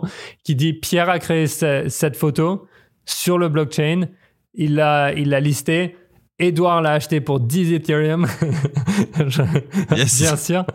Et, euh, et maintenant, euh, Edouard, il l'a. Tu vois Et tout le monde peut consulter en fait ces transactions librement, ouvertement. Qu'est-ce que ça veut dire? Ça veut dire que au-delà du monde de la photo, ou de l'art, en fait, c'est applicable à des millions de choses. Ça veut dire que le titre de ta maison, au lieu que ce soit un bout de papier avec un notaire, demain, tu peux littéralement faire un contrat NFT en, sous forme de NFT qui dit cette maison qui est unique avec telle euh, et tu peux mettre toutes les propriétés que tu veux à l'intérieur de ce contrat avec euh, telle propriété etc etc la photo les coordonnées GPS ce terrain etc appartient à telle personne et tout le monde le sait, c'est visible. Et ensuite, dès qu'elle transacte, dès qu'on rachète ça, etc., t'as pas besoin d'aller voir qui que ce soit parce que c'est déjà certifié, c'est déjà unique. Et, en fait, une autre personne peut le racheter. Et c'est inviolable, complètement inviolable. Hmm. Euh, Alors pourquoi est-ce que ça change quelque chose d'après toi pour, euh, pour euh, la consommation d'art? Est-ce que c'est euh, parce que c'est un moyen pour les créateurs euh, d'art, que ça soit de l'art essentiellement de l'art visuel.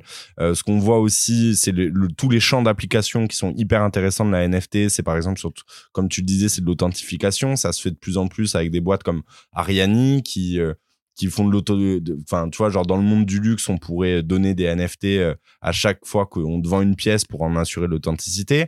Euh, mais aussi ce qu'on voit dans la NFT il y a tout ce il y a un champ des possibles qui a l'air incroyable. C'est-à-dire qu'on peut donner à une personne qui achète un NFT ben accès à un site, accès à des ressources, accès à des à des contenus que que que tu t'aurais pas ailleurs, que t'aurais pas en tout cas sans la possession du NFT. Euh, donc il y a y a un aspect communautaire qui est énorme, mais en quoi c'est pas un effet de mode? Et euh, tu vois parce que tout le monde parle des NFT en ce moment, c'est le grand sujet à la mode. En tout cas, dans, dans, dans, le, dans le milieu de l'art digital, et même sur les mecs qui s'intéressent aux crypto, de plus en plus, ils font de la crypto et de plus en plus aussi de, des NFT. Et, pourquoi toi tu crois dans ce projet-là plus, enfin tu vois plus que de la vente en direct et super question. Super, super question parce que hier j'ai littéralement une euh, une épiphanie à un moment en fait. Et euh, et j'étais en train de me dire euh, ah mais en fait c'est pour ça. Ok. premièrement, il y a beaucoup de gens qui s'amusent à dire que ouais mais quand c'est de l'art digital, n'importe qui peut sauvegarder l'image sur son, sur son ordinateur. Ok, super, t'as sauvegardé l'image et maintenant, qu'est-ce qui dit que c'était toi qui l'as acheté du créateur? Tu vois, rien du tout. Rien du tout dit qu'elle vient du créateur, cette image. Alors que quand c'est dans un NFT, là, ça vient. Et c'est là que la valeur ajoutée va être la valeur, en fait, perçue par la communauté, par la société, va se retrouver. La Mona Lisa, enfin pardon, la Joconde a zéro valeur pour moi, mais absolument aucune valeur. Euh, c'est un tableau avec un tas de peintures dessus, tu vois, ça a zéro valeur. Par contre, on a décidé que c'était une pièce unique, que c'était ultra, euh, ultra, comment dire, rare et que, enfin bref, ultra spécial, pardon, et que ça avait telle valeur parce que des gens sont prêts à payer tant pour euh, pour la Joconde. Et en plus, on l'affiche au Louvre, etc. Maintenant, personne ne t'empêche d'acheter un réplica de la Joconde et ça vaudra rien. Tu vois, ça ne vaut rien. Mais aussi, c'est parce que tu n'as pas l'original. Maintenant, la beauté pour nous en tant que photographe, en tant qu'artiste, en tant que musicien, en tant que euh, créateur digital, qu'est-ce qui va se passer? C'est que tu vas pouvoir euh, créer des pièces uniques et les mettre à disposition des gens et les gens peuvent les euh, comment dire les collectionner peuvent les collectionner tout comme ils collectionneraient de l'art tout comme les gens collectionnent des couteaux comme ils collectionnent des, des fusils de chasse. Les, les êtres humains adorent collectionner des trucs et la valeur de ces objets en fait est dictée par le marché et par la demande à quel point est-ce qu'on estime que euh, les traits de ce fusil de chasse ou de ce couteau avec trois lamelles au lieu d'une lamelle vaut plus qu'un autre? Parce que son histoire, parce que le créateur, etc. En fait, c'est exactement la même chose qui se produit dans le monde des NFT, sauf que là, je pense que c'est un monde qui est vraiment difficile à comprendre pour la plupart des gens en ce moment, parce qu'en fait, on voit pas une application dans le monde réel, on voit pas de, on le voit pas physiquement en fait, on voit pas, on n'a pas, je sais pas pourquoi. C'est pas tangible. voilà, c'est pas tangible, on a, on n'a pas le truc, on n'a pas l'impression qui est dans les mains, etc. On la voit pas. Mais en fait, c'est là que j'ai remarqué, c'est que demain tu m'achètes une impression, Edouard, et tu l'affiches chez toi. Personne ne sait que c'est moi. Personne ne sait que tu as une impression de Pierre. Ok? Maintenant, tu achètes un NFT demain de Pierre Télambert, et c'est un des premiers. Tout le monde le sait. Pourquoi tout le monde le sait? Parce que c'est visible publiquement en fait. Tu as juste à prendre ce NFT et regarder où il a été où la transaction a été faite et tu sais que bah, cette personne l'a acheté. Et donc tu vois une adresse euh, cryptographique un petit peu enfin ce qui veut rien dire mais euh, euh, pour les gens qui sont publics à propos de ça, tu vas savoir exactement quelle est la personne qui détient. Donc demain, imagine, tu as un mec super connu qui m'achète un NFT ou t'es photographe ou t'es peintre qui t'a acheté un NFT, eh ben les gens dans son cercle ils vont voir que cette personne a ça, et ils vont dire ah c'est super etc. Parle-nous-en. Et en fait ça crée euh, la, différence entre l'art et en fait ça a plus de valeur pour moi que maintenant que l'art physique. Et je vais dire pourquoi, c'est parce que l'art physique il manque vraiment la partie expo où tu peux le voir. Et maintenant avec l'art digital en fait tout le monde peut le voir tout le temps. Et les mecs, ils le mettent sur euh, Twitter, ils le mettent en, en, photo, de profil, sur Twitter. Tu mets un cyberpunk euh, qui vaut des millions de dollars maintenant, enfin certains. Et, euh, et en fait, ça permet de, ça augmente la valeur du bien en fait parce qu'il est perçu, parce que les gens savent où ils sont. Et c'est pareil. Imagine, moi, je vends des, des impressions aux gens. Je sais pas où elles vont après. Tu vois, j'en ai vendu par exemple à quelqu'un qui habite euh, au nord de l'Allemagne. Super, je l'ai, je l'ai vendu. J'ai aucune idée de comment il l'utilise. Est-ce qu'il l'a affiché? Est-ce qu'il l'a revendu? Qu'est-ce qu'il en fait? Etc. Maintenant, avec les NFT, pousse une étape plus loin où euh, peut-être dans 5 ans, on aura des galeries qui seront virtuelles, mais qui seront Ça se facilement fait déjà, hein. accessibles. Ça se fait Ça déjà. se fait, mais c'est pas, c'est pas pas, encore encore. au point, euh, Tu vois, maintenant, tu vas peut-être rencontrer un pote, j'en sais rien, il va te montrer un QR code, et puis bam, tu vas avoir sa galerie euh, virtuelle, tu vas être dans un monde virtuel, entre guillemets, avec l'art exposé, et ça va te permettre en fait de voir, premièrement, que ces pièces sont authentiques, mais surtout, toi, en tant qu'artiste, ça permet de, voir à travers le temps que font les gens avec ton art. Est-ce qu'ils les revendent? Est-ce qu'ils les gardent? Euh, Est-ce qu'elles sont exposées ailleurs? Et c'est hyper intéressant, ça t'apporte une traçabilité et un- une ouverture publique sur ce qu'on a créé. Et je trouve que, en fait, ça, c'est la grosse valeur que les gens, ils voient pas. Ils voient un petit peu l'aspect collection. Ok, tu vas collectionner des, des, JPEG.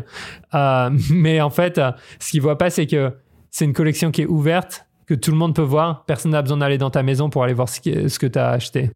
Pour aller même un peu plus loin, je pense, euh, par rapport à, ce que tu dis, euh, que je rejoins totalement, je pense que c'est, tu vois, c'est le, les NFT, ça fait partie un peu du web 3.0. On a eu le web 2.0 qui était un web propriétaire. euh, avec des mastodontes comme euh, Facebook, euh, voilà, Instagram, bon, Mhm. même si ça appartient à Facebook, etc., etc. Et que là, on arrive vers un web 3.0 qui est décentralisé et surtout qui aujourd'hui est très flou pour euh, la plupart des gens. Mais quand tu regardes, si tu discutes avec n'importe qui, euh, plus ou moins n'importe quel utilisateur de Facebook, et que tu lui demandes est-ce que tu sais comment fonctionne un site, est-ce que tu sais coder, est-ce que tu sais tout ça, euh, Mhm. les personnes ne le savent pas. Parce que on a créé des environnements dans lesquels on, les, les utilisateurs peuvent évoluer. Et que dans ce web 3.0 qui marche en partie sur la blockchain et donc les NFT, euh, aujourd'hui, l'environnement n'a pas été complètement créé. On est au début de cet environnement-là, mais sur le long terme, il sera créé parce qu'on va plus ou moins inévitablement vers ça.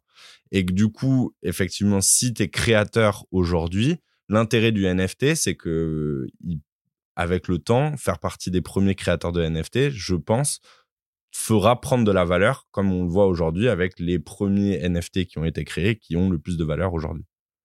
Est-ce que euh, exactement les premiers projets qui sont sortis sont les plus euh, les plus intéressants et euh, et je vais pas être le premier dans le monde de la photo, mais même si je suis pas dans les premiers, euh, je suis quand même relativement tôt par rapport au reste du monde en fait et par rapport à là où ça va aller parce que même si certaines personnes peuvent dire c'est une bulle etc je comprends c'est une bulle. En 99 on avait la bulle d'internet. Il y a aucun problème que c'est à dire qu'au début tu as un tel engouement. Tu sais il y a, tous les euh, tous les gens qui sont super tôt qui se lancent dedans et il se passe plein de trucs magiques. Franchement c'est incroyable. Tu, tu, tu, tu des yeux et il y a, y a 40 projets euh, qui ont changé etc c'est fou fou fou ce qui se passe en ce moment. Et moi j'ai commencé à vraiment pencher dessus en février. Et à février-mars, j'étais à fond dessus. Avril, mai, juin, après, j'ai rien fait du tout. J'ai un peu fermé les yeux parce que c'était too much. J'arrivais pas, j'arrivais pas à me concentrer sur d'autres choses. Euh, littéralement, j'étais omnibulé par ça. Je fais, oh là, c'est incroyable ces projets. En fait, il y avait des milliers de possibilités et, du coup, euh, je savais pas trop dans quelle direction partir. Et aujourd'hui, euh, moi, j'ai envie de le faire. Pourquoi? Parce qu'en fait, en tant qu'artiste, c'est génial pour moi. Je, trouve ça magnifique. Premièrement, il y a, plusieurs aspects en tant qu'artiste. Ça te permet de te créer une communauté un petit peu de collectionneurs, de gens qui sont intéressés par l'aspect artistique, qui veulent récupérer parce qu'ils aiment ce que tu crées, tu vois. Là, je fais des vidéos, euh, je suis photographe, euh, je shoot pour des clients, c'est cool, mais quid des projets perso, tu vois? Est-ce qu'il y a des gens qui sont preneurs de ça? Est-ce que je suis obligé d'aller voir 30 galeries pour leur montrer euh, les photos euh, que j'ai prises et peut-être être rejeté Non, demain, je peux lancer une collection sur euh, en NFT et voir si les gens sont intéressés. Bien entendu, tu vas avoir du marketing entre guillemets à faire ou, essayer de, trouver des gens qui sont intéressés, etc. Discuter un petit peu, de faire connaître, encore une fois, de faire connaître ton projet. Et plus on va avancer dans le temps, plus ça va être difficile, j'ai envie de dire, parce qu'il y aura de plus en plus de bruit. Mais tout ce qui est NFT, ça, ça va nulle part. On a l'US Open de tennis hier, avant-hier, qui a lancé euh, des NFT sur euh, des, des, moments historiques euh, du tennis. Bien sûr. Tu vois? Donc avec, avec, des clips, on a NBA Top Shot, la NBA qui a fait ça il y a longtemps. et du coup, ça va être, ça se démocratise de plus en plus. Et ce qui est magique, c'est que les gens qui achètent sont complètement différents des gens que tu peux imaginer dans le monde de l'art. Euh, c'est pour ça que tu as des, des, gens qui sont prêts à payer littéralement euh, à 6 millions de dollars pour euh, un, truc qui fait 22 pixels par 22 pixels. Pourquoi Parce que c'est des geeks et que le rapport est différent? Parce que exactement parce que c'est un c'est c'est de l'argent qui est jeune. Ce sont des jeunes qui ont de l'argent. Ce sont des gens qui étaient dans la tech, qui ont beaucoup d'argent, ou des gens qui ont été très très tôt dans dans les cryptos et qui ont euh, entre guillemets beaucoup d'argent, beaucoup de, de, tokens. Et en fait, ils sont intéressés. Ils, ça les intéresse. Ils ont toujours aimé l'art, mais ils ils apprécient pas forcément en fait la manière dont ça a été fait à l'origine, tu vois, ou, ou la manière traditionnelle de voir les choses, d'aller dans un musée ou une galerie etc. Ils apprécient pas ça. Ils passent leur temps sur leur ordinateur et ou, euh, dans un monde virtuel et, et, ça c'est quelque chose qui de plus en plus change en fait avec le temps. Et du coup, c'est de l'argent complètement différent. mais maintenant, on a Christie, les auctions euh, Christie, on a Sotheby's qui, qui, qui, qui ont compris que euh, il fallait s'y mettre et du coup qui vendent ça à des investisseurs, on va dire investisseurs en art traditionnel. Et du coup, on se retrouve avec Beeple qui a vendu pour 68 millions de dollars. Enfin bref, des, trucs de folie. Ouais, du coup, c'est quelque chose qui va être extrêmement se démocratiser. Est-ce que tu peux parler de ton projet ou c'est pas possible encore d'en parler? Ah non, non, on peut en parler. Euh, je sais pas quand il va être lancé, mais euh, en fonction de quand est le podcast, euh, tu peux regarder, tu cherches Pertia Lambert NFT et puis tu verras. En fait, j'ai beaucoup réfléchi par rapport à ça et il y avait plusieurs aspects en fait. J'aurais pu euh, un petit peu tabler sur euh, sur la communauté que j'ai actuellement en me disant bah tiens je vais je sais pas je vais prendre des moments intéressants de YouTube et je vais les créer en NFT. À un moment j'avais l'idée de euh, comme je fais beaucoup de POV de d'essayer de, d'allier la, partie POV avec la création de la photo en un NFT. Je savais pas trop dans quelle direction aller. Et finalement, dernièrement, j'ai pris, il y a la dernière session que j'ai fait photo euh, avec le 14 mm qui m'a fait un petit peu réfléchir et j'ai fait, j'adore cette idée de, quand je prends de la, de la photo de rue, c'est le mouvement que les gens ils ont en fait. Les gens quand ils bougent, quand ils traversent une route, quand il se passe quelque chose. Et du coup, je me suis dit, euh, tiens, ça pourrait être un thème intéressant à explorer pour moi en tant qu'artiste parce que on a une transition qui est en train de se faire entre le monde physique et le monde digital. Et cette transition, elle est aussi au milieu, en fait, euh, entre les deux. Et je, me suis dit, est-ce qu'on peut exprimer ça un petit peu à travers mes photos que j'ai prises à travers ces, ces 3-4 dernières années? Est-ce que à travers certaines des photos de rue, je serais capable en fait de de démontrer ça en fait et de faire ressentir ça. Et donc euh, la collection elle va s'appeler Crossroads, donc euh, à l'intersection un petit peu si on veut. Et euh, enfin je crois que c'est le nom final. Il y a un autre nom en compétition mais on va voir. et, et, en fait ça va être une collection de, j'ai pas décidé entre 15 et probablement 30 photos. Qui vont être bien entendu uniques, mais ça va pas juste être des photos de rue. En fait, je me suis amusé à pixeliser la tête des gens. Et la en mode euh, très grossier. Et la raison pour laquelle je fais ça, en fait, c'est que ça montre cette transformation qu'on vit de plus en plus dans notre tête, de moins en moins dans le monde réel. On vit de plus en plus à l'intérieur de, de, nos, de nos appareils. Et euh, pour moi aussi de créer mon premier projet digital, en fait, je me suis dit, tiens, ce serait cool, en fait, de, de montrer cette digitalisation non pas que de mon art, mais aussi des personnes qui se passent en fait dans la, dans la vraie vie. Et je me suis dit, bah tiens, ces photos de rue que j'adore, on va, on va, on va essayer de, montrer ça, tu vois, au-delà de juste l'image. Et donc pour moi, c'est complètement différent de, manipuler une photo, tu vois. Et c'est un, un truc, je te le dis maintenant, là, j'ai un petit peu peur. Je sais pas comment, entre guillemets, les gens vont réagir et tout ça, mais ça m'excite. Je suis content. Euh, là, j'étais sur Photoshop avant le, avant le truc, en train d'essayer de faire rendre des trucs bien, etc. Et, euh, et ça va être cool. Et, et, ça va être des pièces que, perso, moi, j'adorerais imprimer, euh, imprimer, avoir dans ma galerie virtuelle ou même avoir chez moi en grand, etc. Je peux complètement imaginer et ça représentera vraiment cette transition, non pas que pour moi en tant que photographe, mais pour le monde entier. Hmm, hyper intéressant. Hyper intéressant. je te montrerai un petit exemple après. J'ai hâte. Non, mais franchement, du coup, j'ai hâte et ça me fait réfléchir parce que du coup, de mon côté, j'ai déjà minté des photos donc euh, pour pour nos auditeurs pour euh, pour passer une, une, photo de de son état de photo à son état d'NFT, il faut passer par un état qui s'appelle le, le minting. Euh, et bah, après, tu peux les vendre sur des plateformes comme OpenSea ou Mintable pour euh, ceux qui, qui s'intéressent et qui veulent aller voir un peu plus près. Euh, mais je vois que le temps défile. Et je sais que j'ai quand même des questions de fin que j'aimerais te poser qui sont moins liées au NFT et un peu plus à la, à la photo plus tradie, mais qui m'intéressent quand même. Et surtout parce que une partie de ton travail en tant que youtubeur et en tant que photographe, c'est de, de former les gens, en tout cas d'aider les gens. C'est quelque chose auquel tu consacres pas mal de temps euh, entre la formation pour des photos, 30 euh, jours pour des photos pro. C'est ma grande passion, pas que en photo, hein, je tiens à le dire. de quoi De former Non, d'aider les gens au dépri... Euh, mais parfois, j'essaie d'aider des gens qui n'ont pas envie d'être aidés.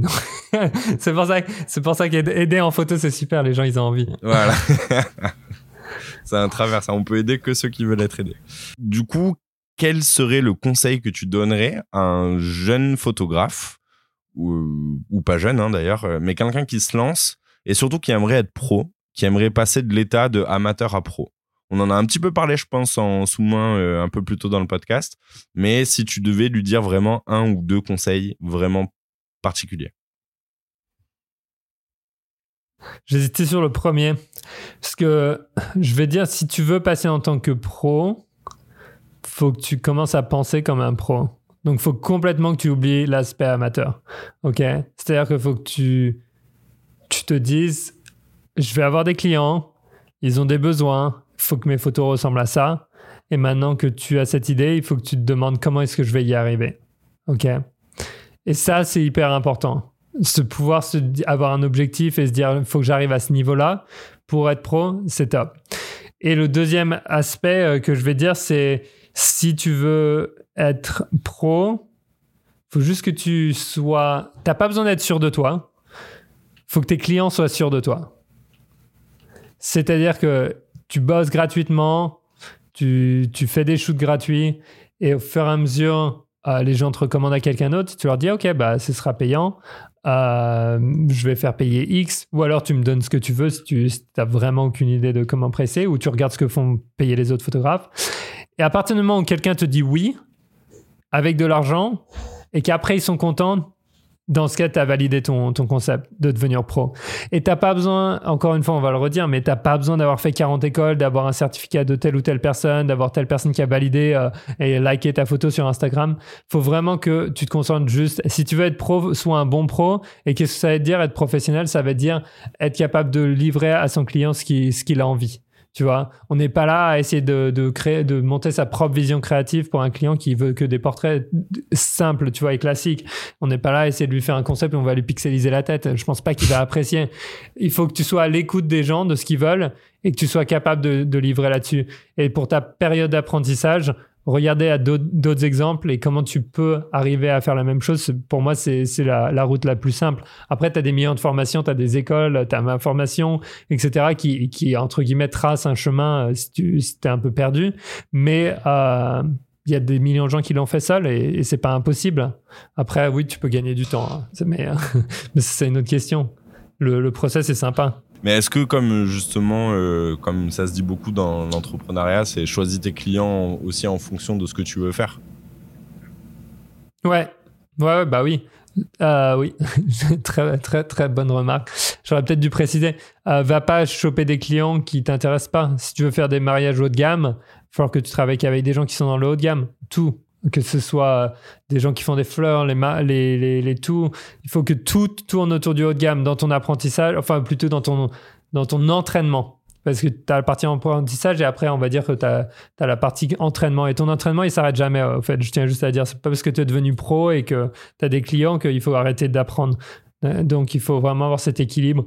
Ok, je suis pro, mais il faut que je me mette en, en situation difficile il faut que je, continue à évoluer. Il faut toujours, toujours apprendre à garder cet esprit de curiosité de débutant, en fait. Ok, trop cool. Dernière question. Euh, pour toi, qu'est-ce que c'est qu'une bonne photo? Une photo qui te plaît? Trop bien. si toi, en tant que photographe, elle te plaît, eh ben, j'ai rien à dire. Littéralement, j'avais fait un workshop à, à Londres et le mec a à prendre des photos. Il avait le nouveau Canon R, il venait juste de sortir avec un objectif super cher et tout ça. Et il prenait ses photos, il avait l'air tout content de prendre ses photos. Et après, on arrive à la partie edit et le mec euh, prend les sliders et, et déplace tout vers la droite pour euh, la saturation, le contraste, les photos j'étais là, j'avais un peu du mal. Il était tellement heureux. Il était tellement heureux. Il adorait ce qu'il faisait. Et j'ai fait, mais j'ai rien à dire. C'est trop bien, tu vois. Ça, c'est une bonne photo. Une bonne photo, c'est une photo qui t'a rendu heureux quand tu l'as fait et quand tu l'as édité et t'es content de, ton résultat final. Une bonne photo pour un pro, c'est une photo qui va rendre ton client heureux. Trop bien. Merci Pierre. De rien. Bonne journée à tous. Et voilà, c'était le premier épisode de plein format. J'espère vraiment que l'épisode t'a plu et si c'est le cas, je t'invite à t'abonner, à mettre 5 étoiles sur Apple Podcast. En tout cas, partager cet épisode à une personne à qui ce podcast pourrait plaire. Et sur ce, je te dis à dans deux semaines pour un nouvel épisode de plein format. Salut